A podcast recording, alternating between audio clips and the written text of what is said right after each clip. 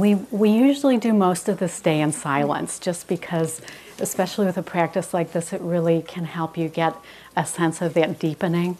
So, um, anyway, this was a good chance to have a few minutes to say hi to your neighbors. Okay, so, um, so what's compelling about this practice? Why concentration meditation? And, and we call, talk about this as the samatha practice. So when we're using that term, it's really interchangeable with concentration meditation. A lot of people don't use that term.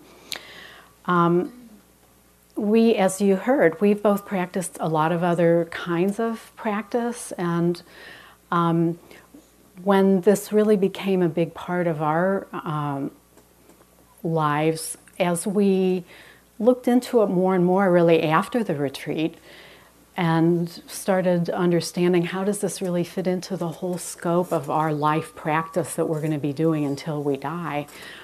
It got more and more compelling the more research we did because we really saw, like in the suttas, if you look at all of the suttas, the Buddha talked about the samatha practice constantly. He talked about it all the time. And not only did he talk about it, but he continued to practice it. Even after full enlightenment, he didn't only practice vipassana, he practiced samatha just as rigorously right up until the time of his death.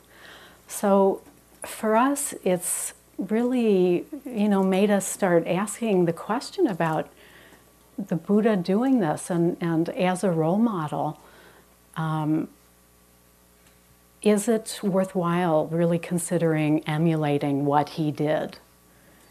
And if you look at the suttas, he just talks about it over and over and over. When people ask how to practice, a lot, of times people will think this practice is only for advanced practitioners, but the Buddha started people out here with anapanasati. That's really what we're going to be focusing on today is mindfulness of breathing.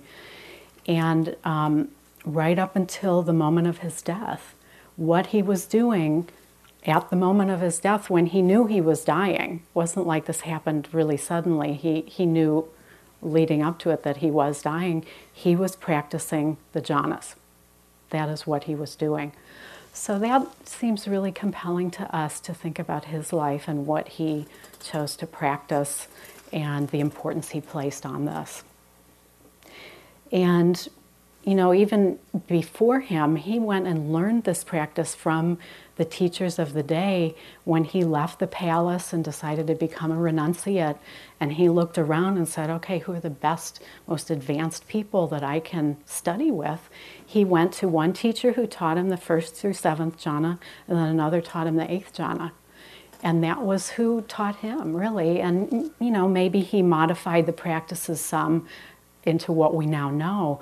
But in his day, this was the practice that was being done. This is, you know, one of the main meditation practices, and if not the main meditation practice.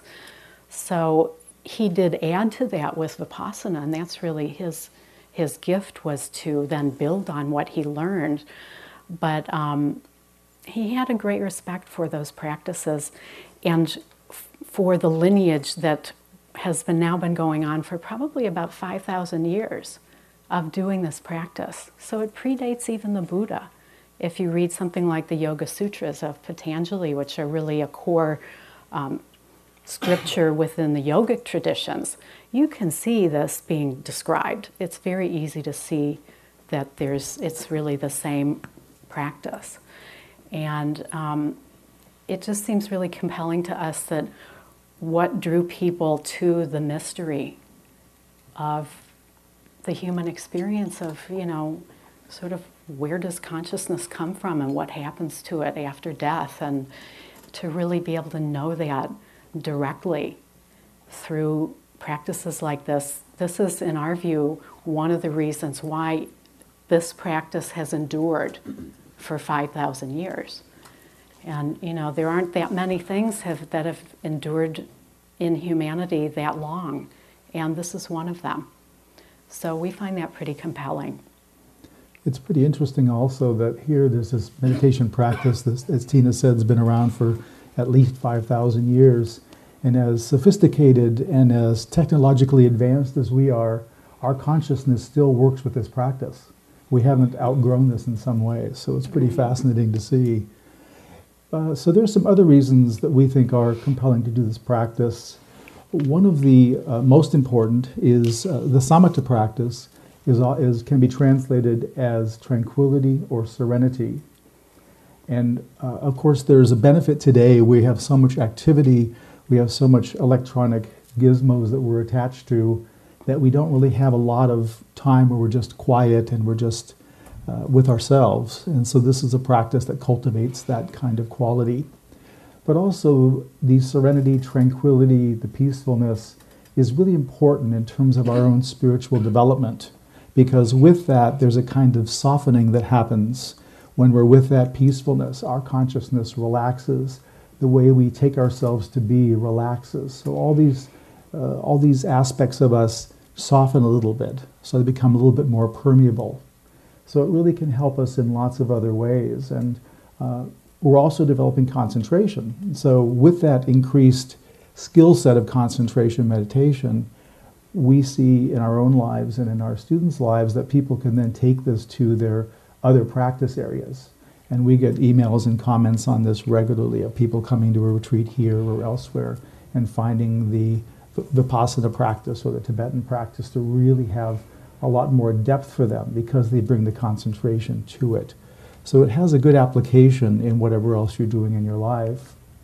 Uh, in addition, in this practice territory, the Buddha called purification of mind was the area. And it really does that. Whatever you, however you define mind, there's a way that it gets purified, both from the tranquility, the softening, and also from the concentration. There's a way that uh, our mind gets more refined. We start putting down things that are unnecessary and are habituated only. Uh, so there's a whole way we start getting uh, more in contact with a purer sense of who we are. And, and also, we begin to see our relationship to things like the hindrances in Buddhism, the resistances that are part of our system. We see those more clearly. And also, there's um, the benefit by relaxing and relaxing some of the self images. We also have what we call the thinning of the me. So, our sense of self becomes more permeable, more relaxed so it's not as rigidly held by us. So we get to see a little bit bigger vantage point of who we are, and so that can be quite helpful. So to situate this within then the practices of Theravadan Buddhism, which is what's practiced at Spirit Rock for the most part. Um, this is a Theravadan institution. Um, there's three stages of the practice. Sila, Samatha, which we're doing today, and Vipassana. So, just to give you a sense of where this fits in with those. Sila is the first practice or the foundational practice, and a lot of times this gets translated into ethics, which we don't really, we feel that it's more useful to hold um, the practice of Sila as like a wholesomeness a wholesomeness of living where in our lives we're trying to be really congruent with what we know in our inner life that that gets manifested outwardly. So it's a way of really being more and more congruent with that over time so that we're we're not having regrets and we're not um, you know coming to the practice where now we're just running over all the things we should have done or shouldn't have done as um, something that kind of keeps us away from deepening into ourselves. And also as a way of understanding the, the oneness that is really part of what we can be in contact when we deepen beyond the personality. Um, there's a way that really being in touch with that can lead us to want to be more wholesome in how we engage in our lives, to not do harm. So, this is really the practice of Sila. It's not just about sort of following certain rules, it's really about like we undertake this regularly where we look at our lives and where can we be more congruent and where do we want to sort of up our um, commitment level. And we've done a number of things that we'll talk about later when, at the end of the day when we talk about a daily practice. Um, but it's, it's an important component, not just about following, say, the precepts, but really about bringing consciousness to that part of to our whole life off the cushion. And then samatha, which is what we're teaching today, and this is the serenity and concentration component of the practice. Um, we got an email from Spirit Rock a couple of days ago saying that they're sending out some some material on the Noble Eightfold Path and wanted to use something from our book on right concentration or wise concentration. So you can see this kind of built into a lot of parts of the Buddhist teaching. Um, Stephen talked about how samatha is often referred to as purification of mind. And so, really, what's happening here is that the mind stream itself is getting purified so that there's less attachment to the personality, to our stories, to our habitual ways of thinking. And with that purified mind stream, we can then turn that towards something like vipassana or other practices where vipassana is often also translated as purification of view. So, what that's pointing to is the view of reality that is um, can be experienced in a more fundamental way without the veils of the personality that are normally part of our everyday experience. So, to, to bring a mind stream that isn't purified and try to do a practice that's about purification of view, we're bringing a mind stream to that that has veils over it. And so, this is why the Buddha really encouraged people to do the samatha practice as a way of purifying the mind stream and also um, having the possibility of contact with our deeper nature that can really allow for that. Um, that thinning of the me that we, we talked that Stephen talked about and we'll talk about later. So we're going to start unpacking a little bit what, what is concentration. And the way that we frame this practice, which we think is how it was intended, was there's two benefits that we see as practitioners, we meaning all of us. And one of them is the transformational aspects. And as um, we mentioned, by doing this practice with the concentration and by being in touch with the tranquility, serenity, there's a way that our the way we take ourselves to be, the sense of ourself begins to soften and become more permeable. And also there's there's qualities of that or aspects of that we see we can put down, we don't need anymore. So this begins a, a cycle where we can begin to transform who we are and more importantly who we take ourselves to be. So that's uh, really important.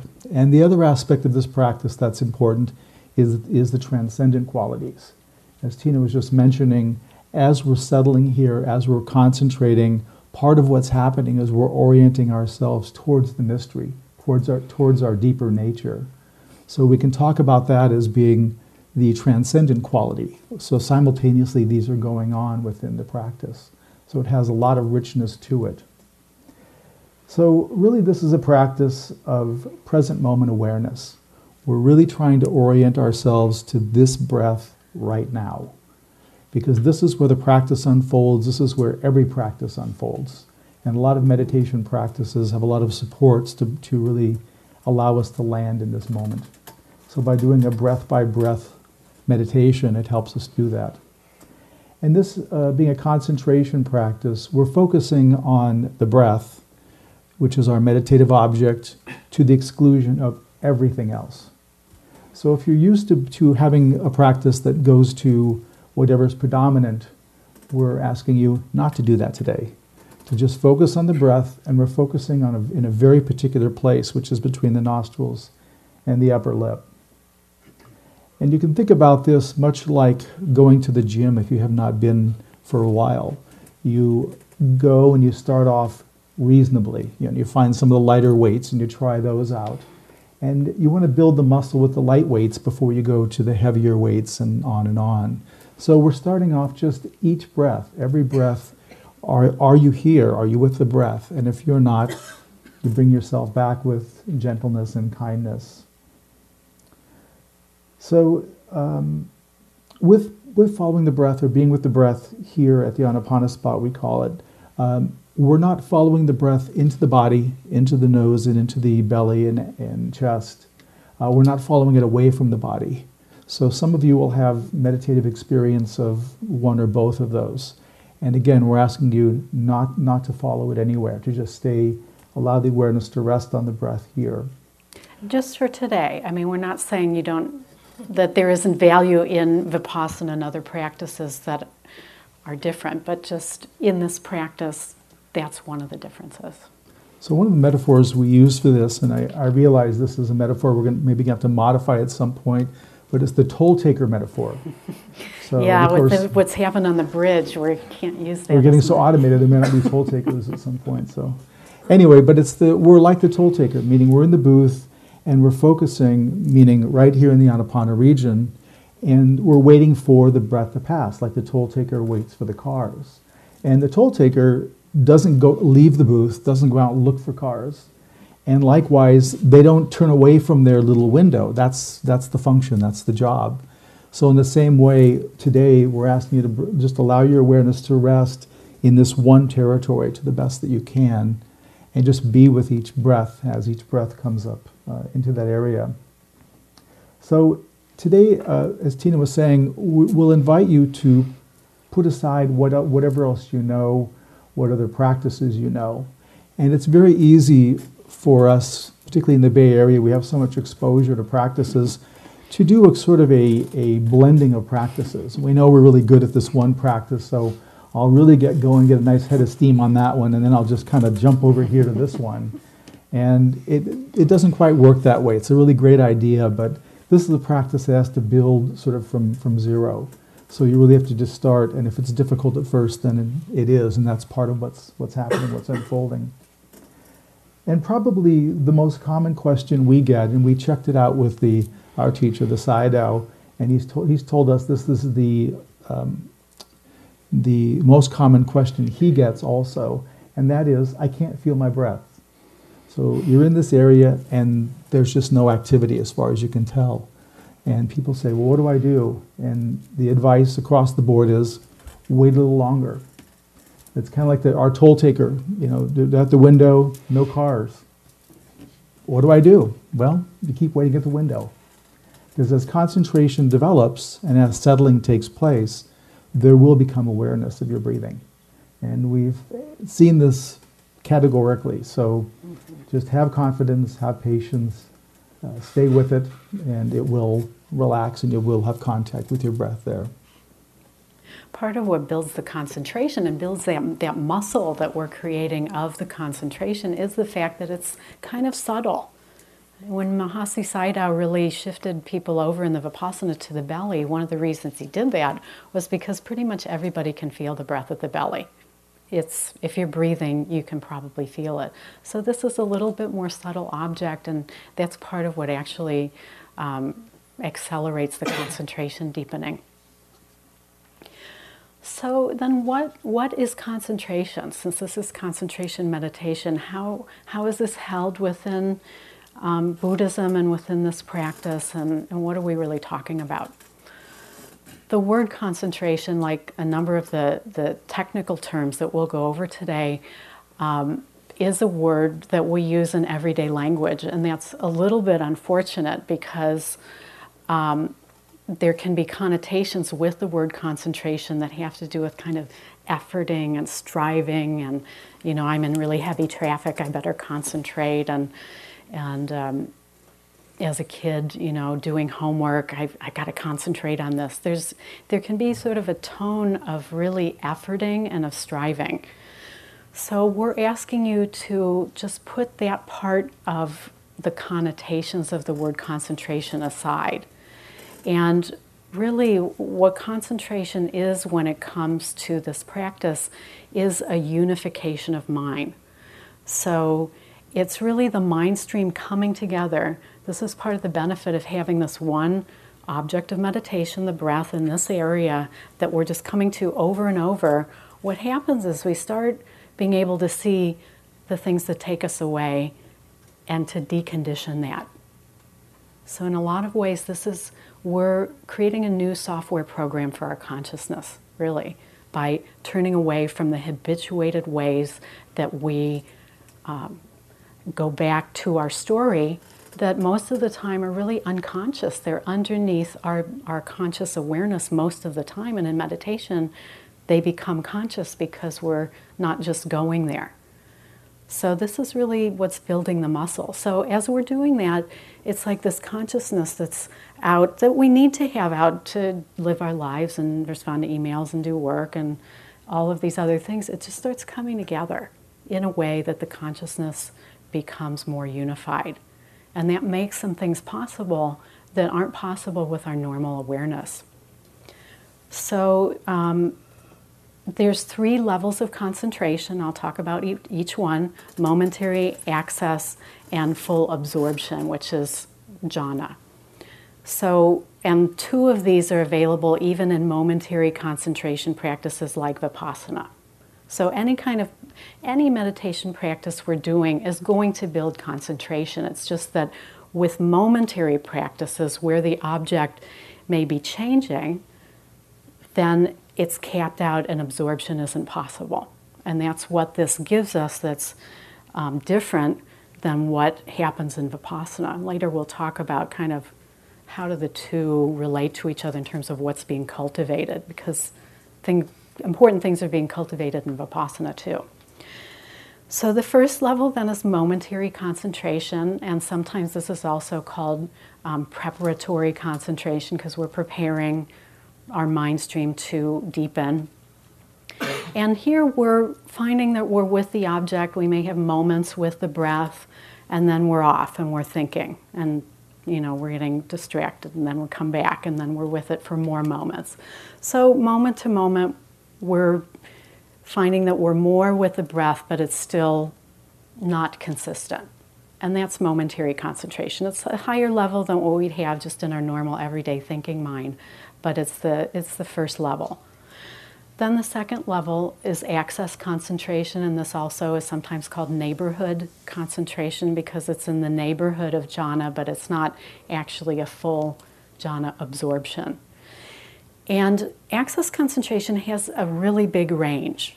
So at the, at the lower end of the range, we may be able to be with our object of meditation, in this case, the breath, for maybe five minutes without really substantially going off and getting lost in a train of thought. So, you know, this is something that the low level of access concentration is something people could experience maybe today or maybe at a, you know, when you're meditating at home. It's reasonable to think that's possible. But then as that deepens, the very high end of the range, um, starts there's other phenomena that start manifesting that um, we'll talk about this afternoon. And here we could be with the object, the breath in this case, for up to maybe 30 minutes or even longer, to where we're really not going off of the breath hardly at all. So there's a whole territory in between those two places where that unification of mind is happening. And um, a lot of times we'll use the metaphor of a flashlight. So, for momentary concentration, I, we have one of those camping flashlights that can turn into a lantern. So, instead of it going in one direction, you pull it up and the light's kind of going everywhere. That's more like momentary concentration. Then you push it down. Access, you, you got your beam pointing in one direction, pointing towards the breath. So, this is really our awareness being directed towards our object and having more and more consistency as we're deconditioning the things that take us off, we're basically doing something to actively counteract our current programming. So we're laying down a new software program every time that we turn away from whatever that thing is that's taking us off. And this is the benefit of something like retreats. We really get to see those patterns really clearly. And we can see then how they affect our lives a lot more clearly because it gets really crystal clear that it's just different versions of the same pattern over and over again. So, this is really, you know, as we're building this muscle, we're challenging that pattern. So, a lot of times people think, well, I'm, I'm not meditating because I keep finding that I'm thinking. Well, this is where the muscle is getting built. Every time you come back, that muscle is getting built and you're doing something. You're challenging your existing programming. So, this is really what's happening in this momentary and access concentration territory. Then there's this line, this really, you know, we'll see this with people on retreat where there's a line of access concentration that is so deep that you may not even be having thoughts. And it's pretty pleasant. It's pretty amazing, actually. And the hindrances have dropped. So, this is one of the things that happens the hindrances drop, and what's called the jhana factors that we'll talk about later start increasing. And then at some point that we can't make happen at first, it's impossible to make jhana arise. But what happens is basically our consciousness becomes absorbed into um, the object, and all of the hindrances are completely at bay. And so, this is where high access concentration becomes the full jhana absorption. And in that, so really, so how do we differentiate this? And we find that there's a lot of confusion where people may have high access concentration and have thought that it was jhana. But a jhana is a non dual state. So, what this means is that at that point, the sense of the subject, like I'm a subject and I have an object, which is the breath, that collapses. So, basically, what happens there is the sense of a separate me is temporarily gone. And this is really the profundity of, and this is just first jhana. We aren't even talking about what happens to our consciousness in the higher level jhanas. So, even first jhana, even a few seconds of first jhana, is a glimpse into what it's like to be free from the me. So that's, you know, that's pretty profound and that's a big threshold. It may not, in terms of the amount of concentration required, it's not that big of a leap, but in terms of what it does to be free from uh, the sense of the me, that's really the profundity of the jhana arising. And, you know, there are different definitions of um, jhana, and this is, you know, Pa-Auk Sayadaw we are teaching in his lineage, and you may hear other presentations of the jhanas in different lineages, and some of them there's thinking in jhana. And this has been debated by the scholars for probably about 2,500 years since the Buddha was around, and there is an agreement. But in, you know, Pa-Auk Sayadaw is extremely well respected. He's been a scholar, he's been a monk for 70 years. He's won awards in Burma for his scholarship. He uses both the suttas and the, Abhid- and the Abhidhamma and the Visuddhimagga for his understanding of what is actually what was intended by the Buddha. And um, so in this presentation, there isn't thinking because with that, there can be, this is where more of a sense of the me arises. So, jhana being a non dual state is one of the qualifiers of this understanding of what a full jhana absorption is. So, just to be clear, you know, it's taken us a lot of years to figure out how to talk about this in a way that kind of um, makes it clear what's happening there and why it's um, why it does something to our consciousness. Even though, you know, once we're back in access concentration, there's the me, there's a way where we're changed by that. Can, can I add one thing to that? Yeah. Um, T- Tina mentioned this about the, the sense of self, about it being non dual, so the sense of self is not present. And another way to think of this or consider it is all the ways that we self reference, all the ways we know ourselves through our thinking, through our body felt sensation, our body boundaries, all of that is absent. And yet there's still awareness. So it's not an unconscious state. Right. So there's something deeply profound about having an awareness and knowing there's a particular awareness that's your awareness. That's not my awareness or Tina's awareness. And yet all of the self referencing is absent.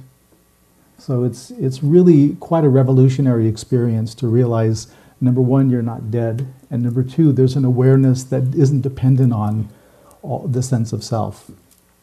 Right. So so this would then be like now we have a flashlight. We've you know some of the camping flashlights you can turn it and the beam gets really really intensified. This is the laser beam. And when we were writing our book and Shambhala was uh, you know editing it, they said to us, "What's laser-like awareness?" They wanted us to describe that because of course you know we had experienced it. So we did some research on lasers.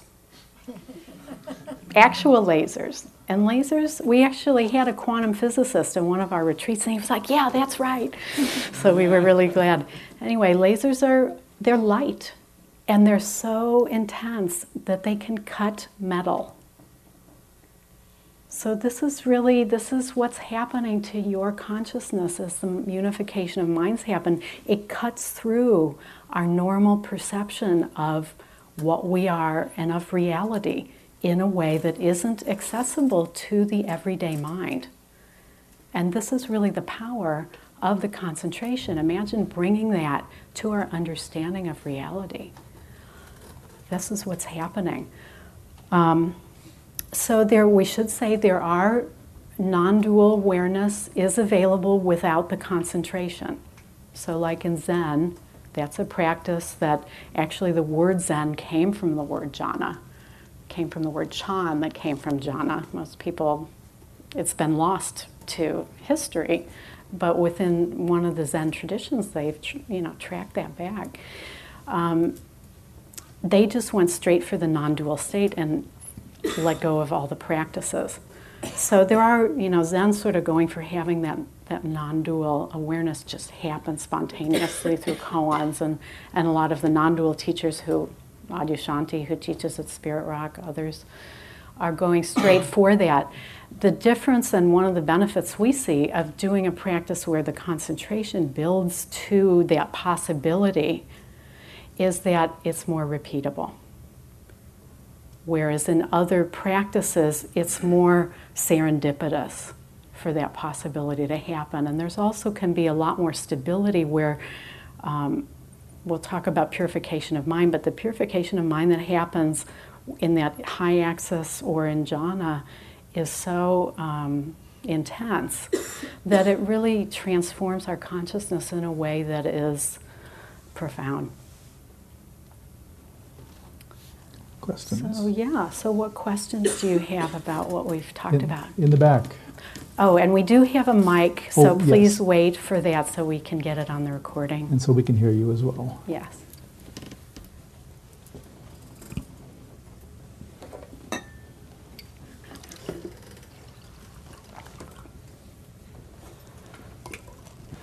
Hi, uh, thanks a lot for being here first. Um, having only about three years into uh, practicing mindfulness meditation, Vispana, Vispana um, what is the key difference between how thoughts arising are handled between mindfulness and concentration, uh, which we're learning today, meditation? Thank you. Sure. Could everyone hear the question? Great, okay. Do you want me to take that? Yeah. So, um, so in Vipassana, this is one of the key differences. Um, I mean, in some ways it's not that different, but in other ways it can be very different depending on what you're doing with the thoughts in Vipassana. In this practice, really what we're doing is we're, we're cultivating a disinterest in our story. So when we're turning away, we're deconditioning the compulsive quality of just going to whatever it is that's taking us off of the breath. And, you know, again, if we can do this without self judgment, that's really great. That if you're finding you're off the breath, there's no reason to beat yourself up about it. Just come back to the breath, you know? So here we're, the fact that we're just coming back to the breath every single time is creating that real muscle where when we're out in life, we're not as compulsive about going into these things. In Vipassana, there you might do that too, Or there are times like, say, you're noticing you have a pattern of planning, planning, planning. You're just constantly going off and you're, or you're rehearsing something, or you're having a fantasy, or, you know, one of the many patterns that we all have. You might name that. You might note what it is, and maybe you even feel un- how unpleasant it is. So you would go, you might go into it more. You'd have more investigation. So this is really one of the big differences in Vipassana. There's investigation, whereas in this practice, uh, and the investigation tends to, this is part of why Vipassana is a momentary concentration pro- practice because the object isn't stable. It's changing. That really the object is the present moment, but the contents can change. In this practice, the contents really don't change, so there's a settling, there's a simplicity that allows for more of the resting as well as the deepening of the concentration. Does that make sense? It is, that's one of the key differences between the two practices is the investigation or not. And one thing to be said, if you do find today that you're off the breath and you bring your awareness back and there is judgment, don't add judgment to the judgment. so everyone's going to go off. Just bring yourself back as kindly as you can and continue. Because you don't want to keep, the Buddha talked about the two arrows, the, the first arrow and then the second arrow is the commentary or the judgment. So let's not add third and fourth arrows if we can. So kindness to yourself is important. Go ahead, sir. Um, you guys seem like very experienced practitioners, and obviously, because you guys are leading. So I'm I'm curious of when you guys start our next meditation, um, how busy and how distracted you guys experience your minds to be after so much practice and months of of retreats and trainings and writing books about it. How how peaceful can you guys get immediately, and and how I guess that's that's my question. How peaceful can we get? I'd say about a 68. uh, it, it, it, depends. I, th- I think one of the big differences I'd say is that even if our mind is busy, we're not necessarily engaged in it. So it's sort of like we can have thunder outside in the sky. We don't have to go watch it and participate in it. So that's really one of the big one of the big secrets people learn is you can you can stay with the, the breath and create a kind of neutrality about whatever else is going on that's not the breath. Mm-hmm.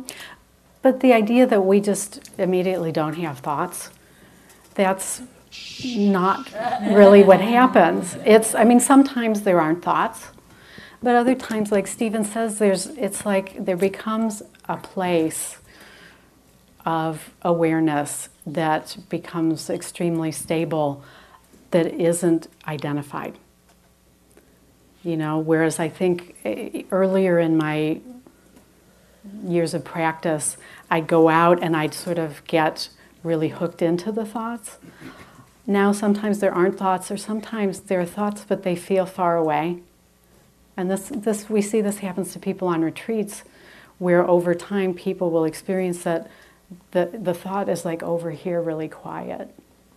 And so, even though it may happen because of just, you know, we respond to emails and do all those things too, um,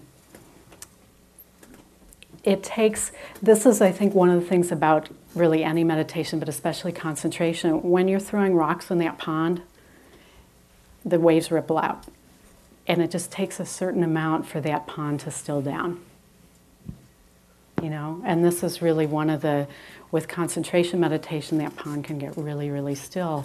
But if we've been engaged in a lot of mental activity, it just takes some time. And that's one of the beauties of a day long like this is that we have a day to um, have more time than we might.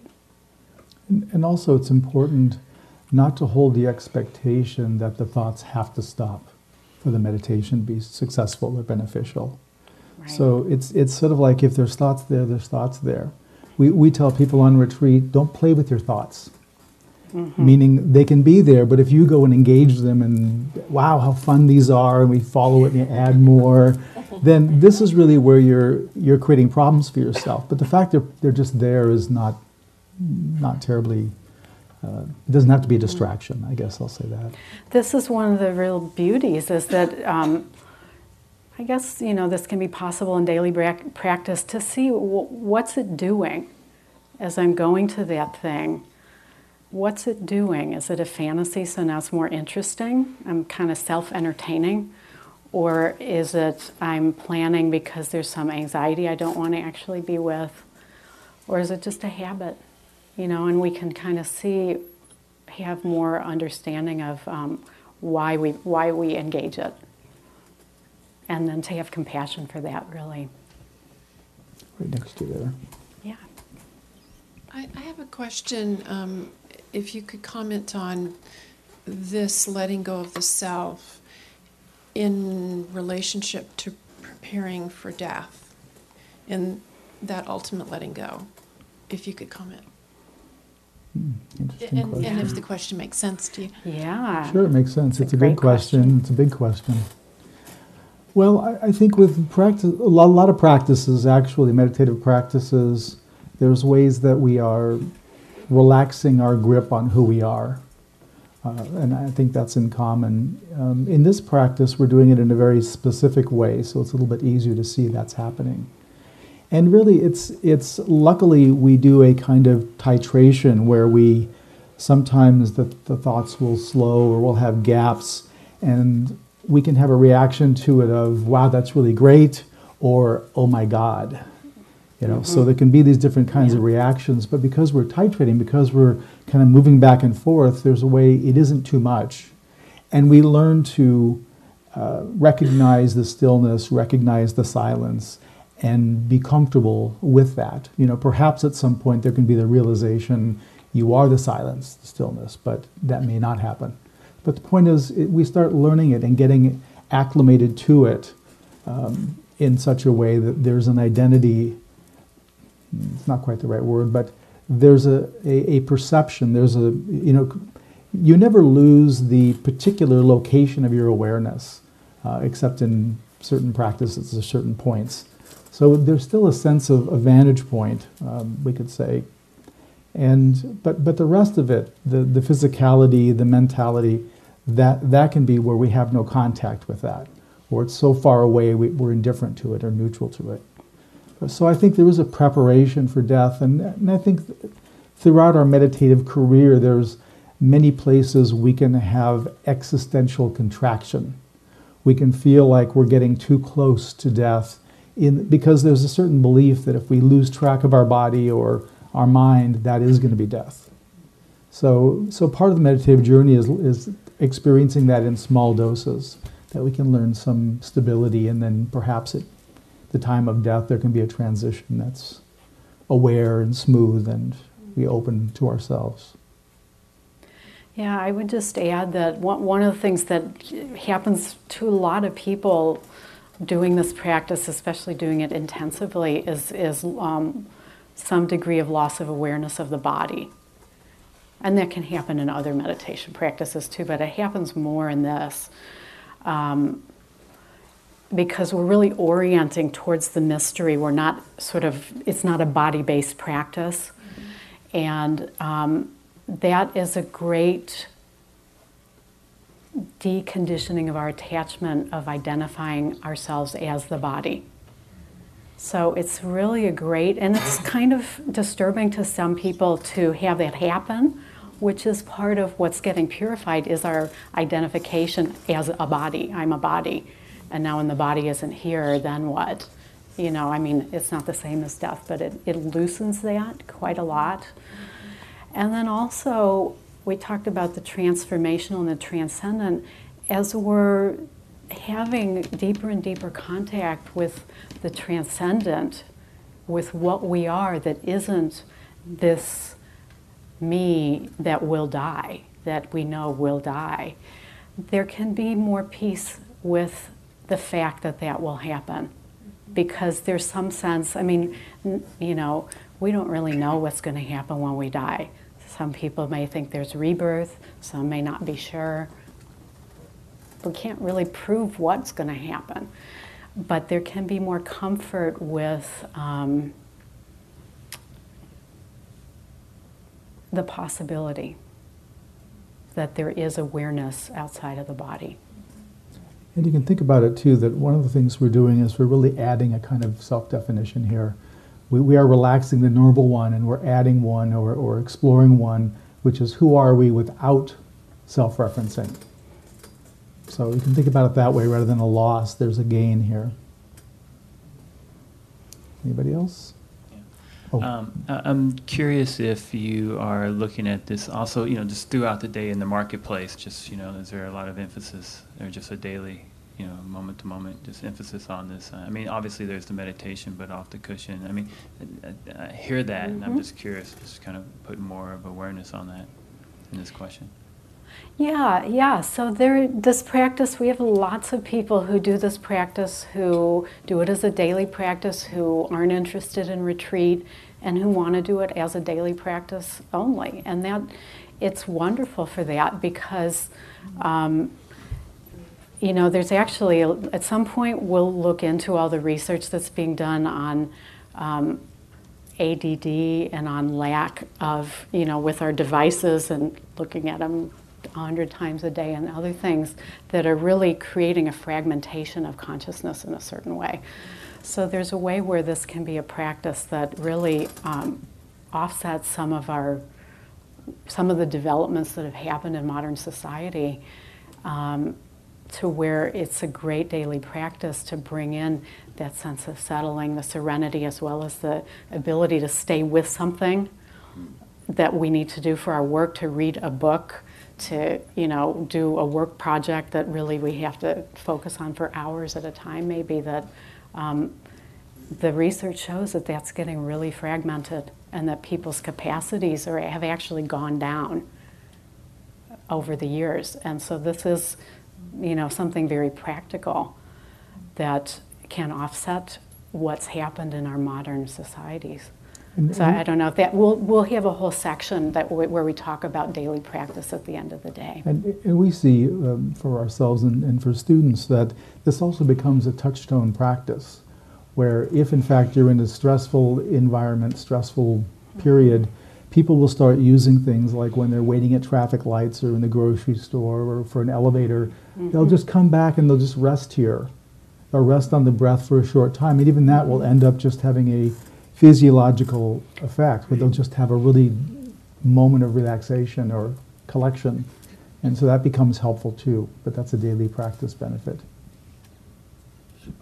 So, a question about uh, integrating meditation with a creative sort of, uh, you know, work.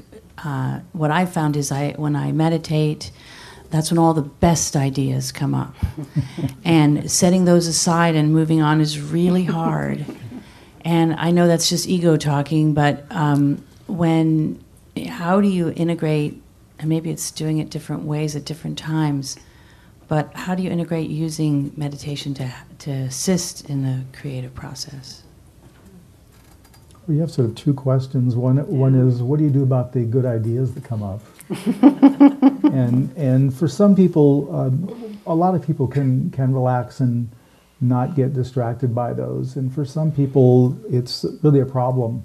And so for some some of those people, we might suggest before you meditate to sit down and write down whatever you need to write down, and then stop, do the meditation, and then at the end, if you want to write down. But to stop the meditation and do writing really can encourage a lot of thinking. So it's kind of doing a, the opposite uh, of that.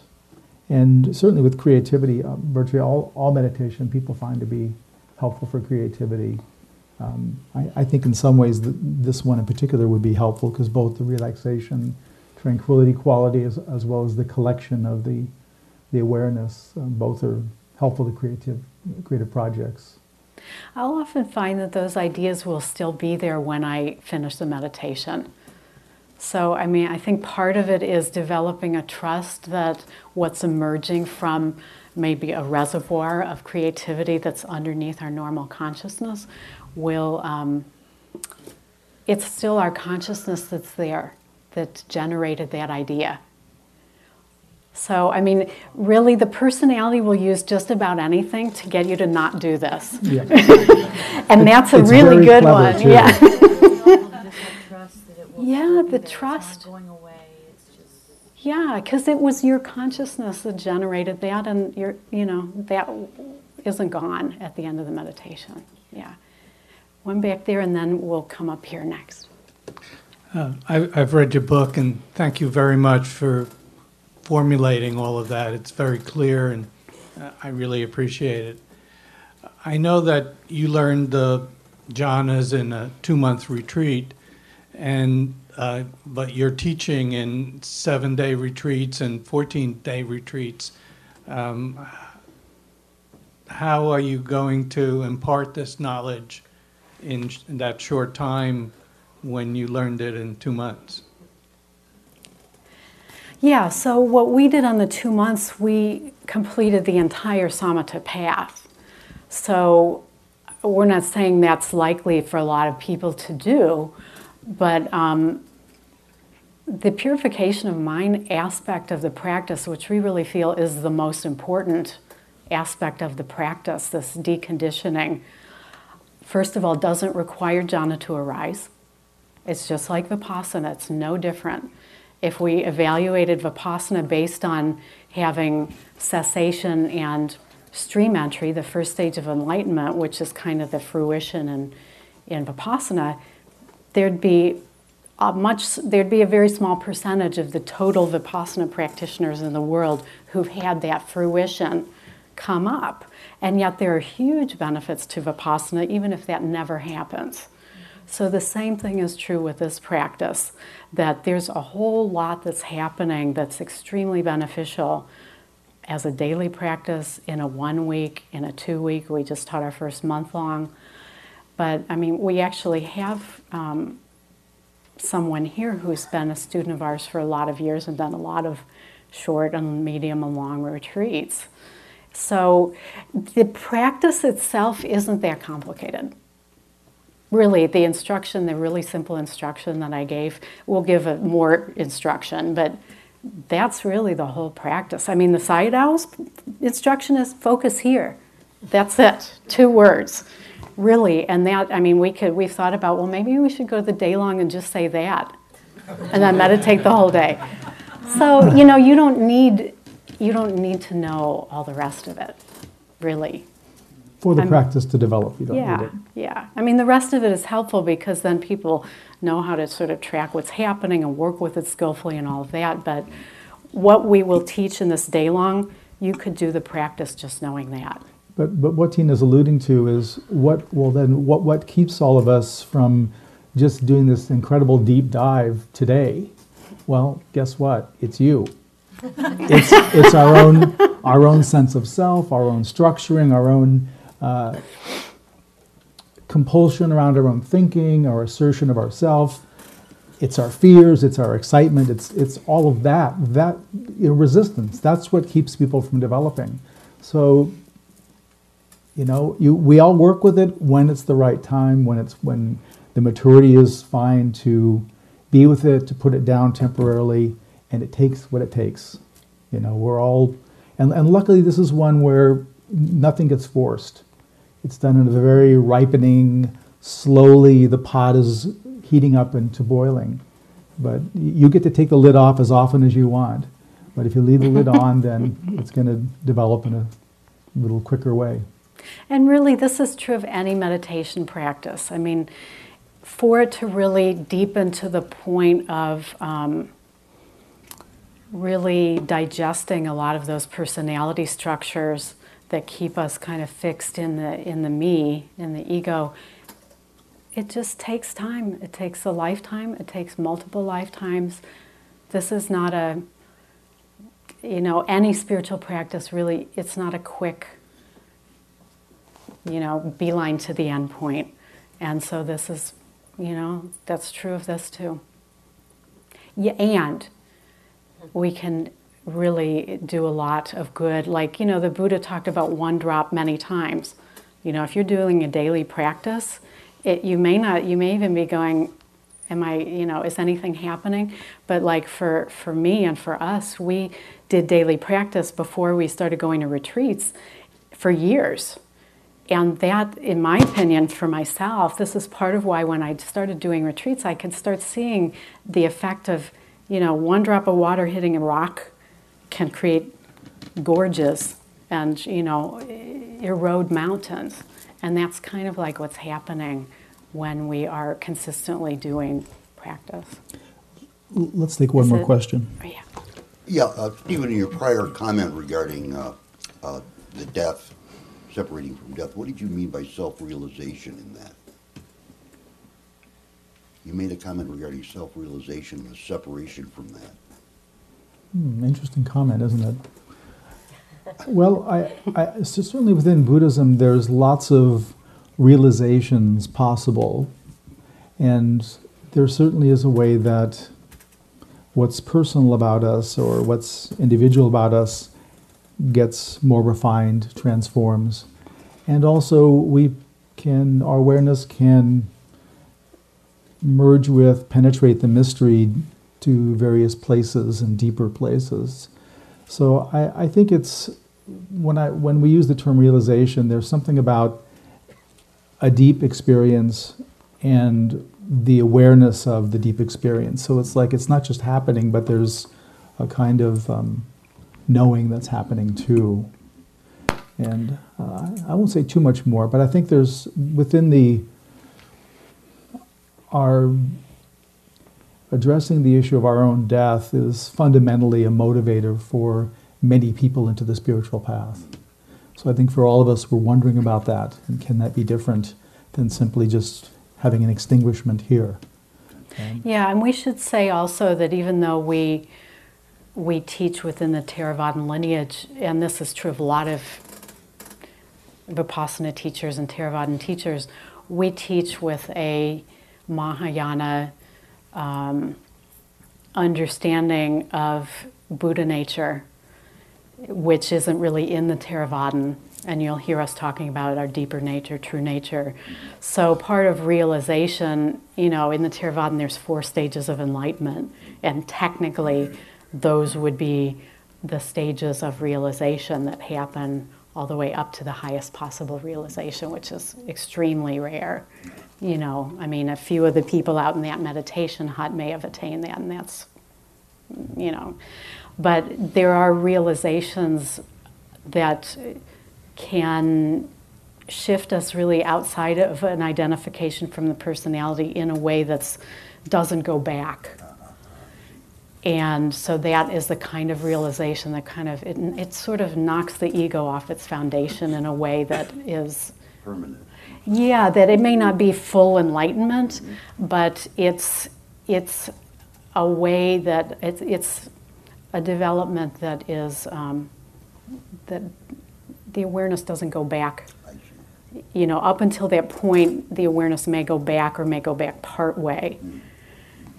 But, but I think what Tina's pointing to also is even if there is the movement of ego after an experience like that, there's a, a way from the realization that it isn't believed. So it's still functioning, but it's sort of it, it's, it's It's like, like, you know I- it's not I- true. I know Yeah. this is a movie; it's not reality, even though I'm Right. I'm I may in the be movie. I may be operating from it because those those structures of consciousness sort of are needed to have a human experience. I mean, so far we don't know of any teacher, Buddhist or otherwise, that came into adulthood without, or at least came into, you know, some people it happened early, but an ego forming is part of the human experience. And so then there's the deconstructing of that. You have to have one before you get rid of it. Well, it's for You've gotta have self enough well for yeah. self-reflective consciousness to happen. That's part of what happens, and then there's the possibility of going beyond that to where um, it's not necessary to have that anymore. So we're going to take a, a 15 minute break here. Uh, this will be a silent break. Now, this is an interesting time because we've meditated and we've been with the breath here in the Anapana region. And so, what we're going to invite you to do is to stay with the breath in the Anapana region as you're moving around. Mm-hmm. Uh, on the retreats, we really encourage people. Ev- Thank you for listening.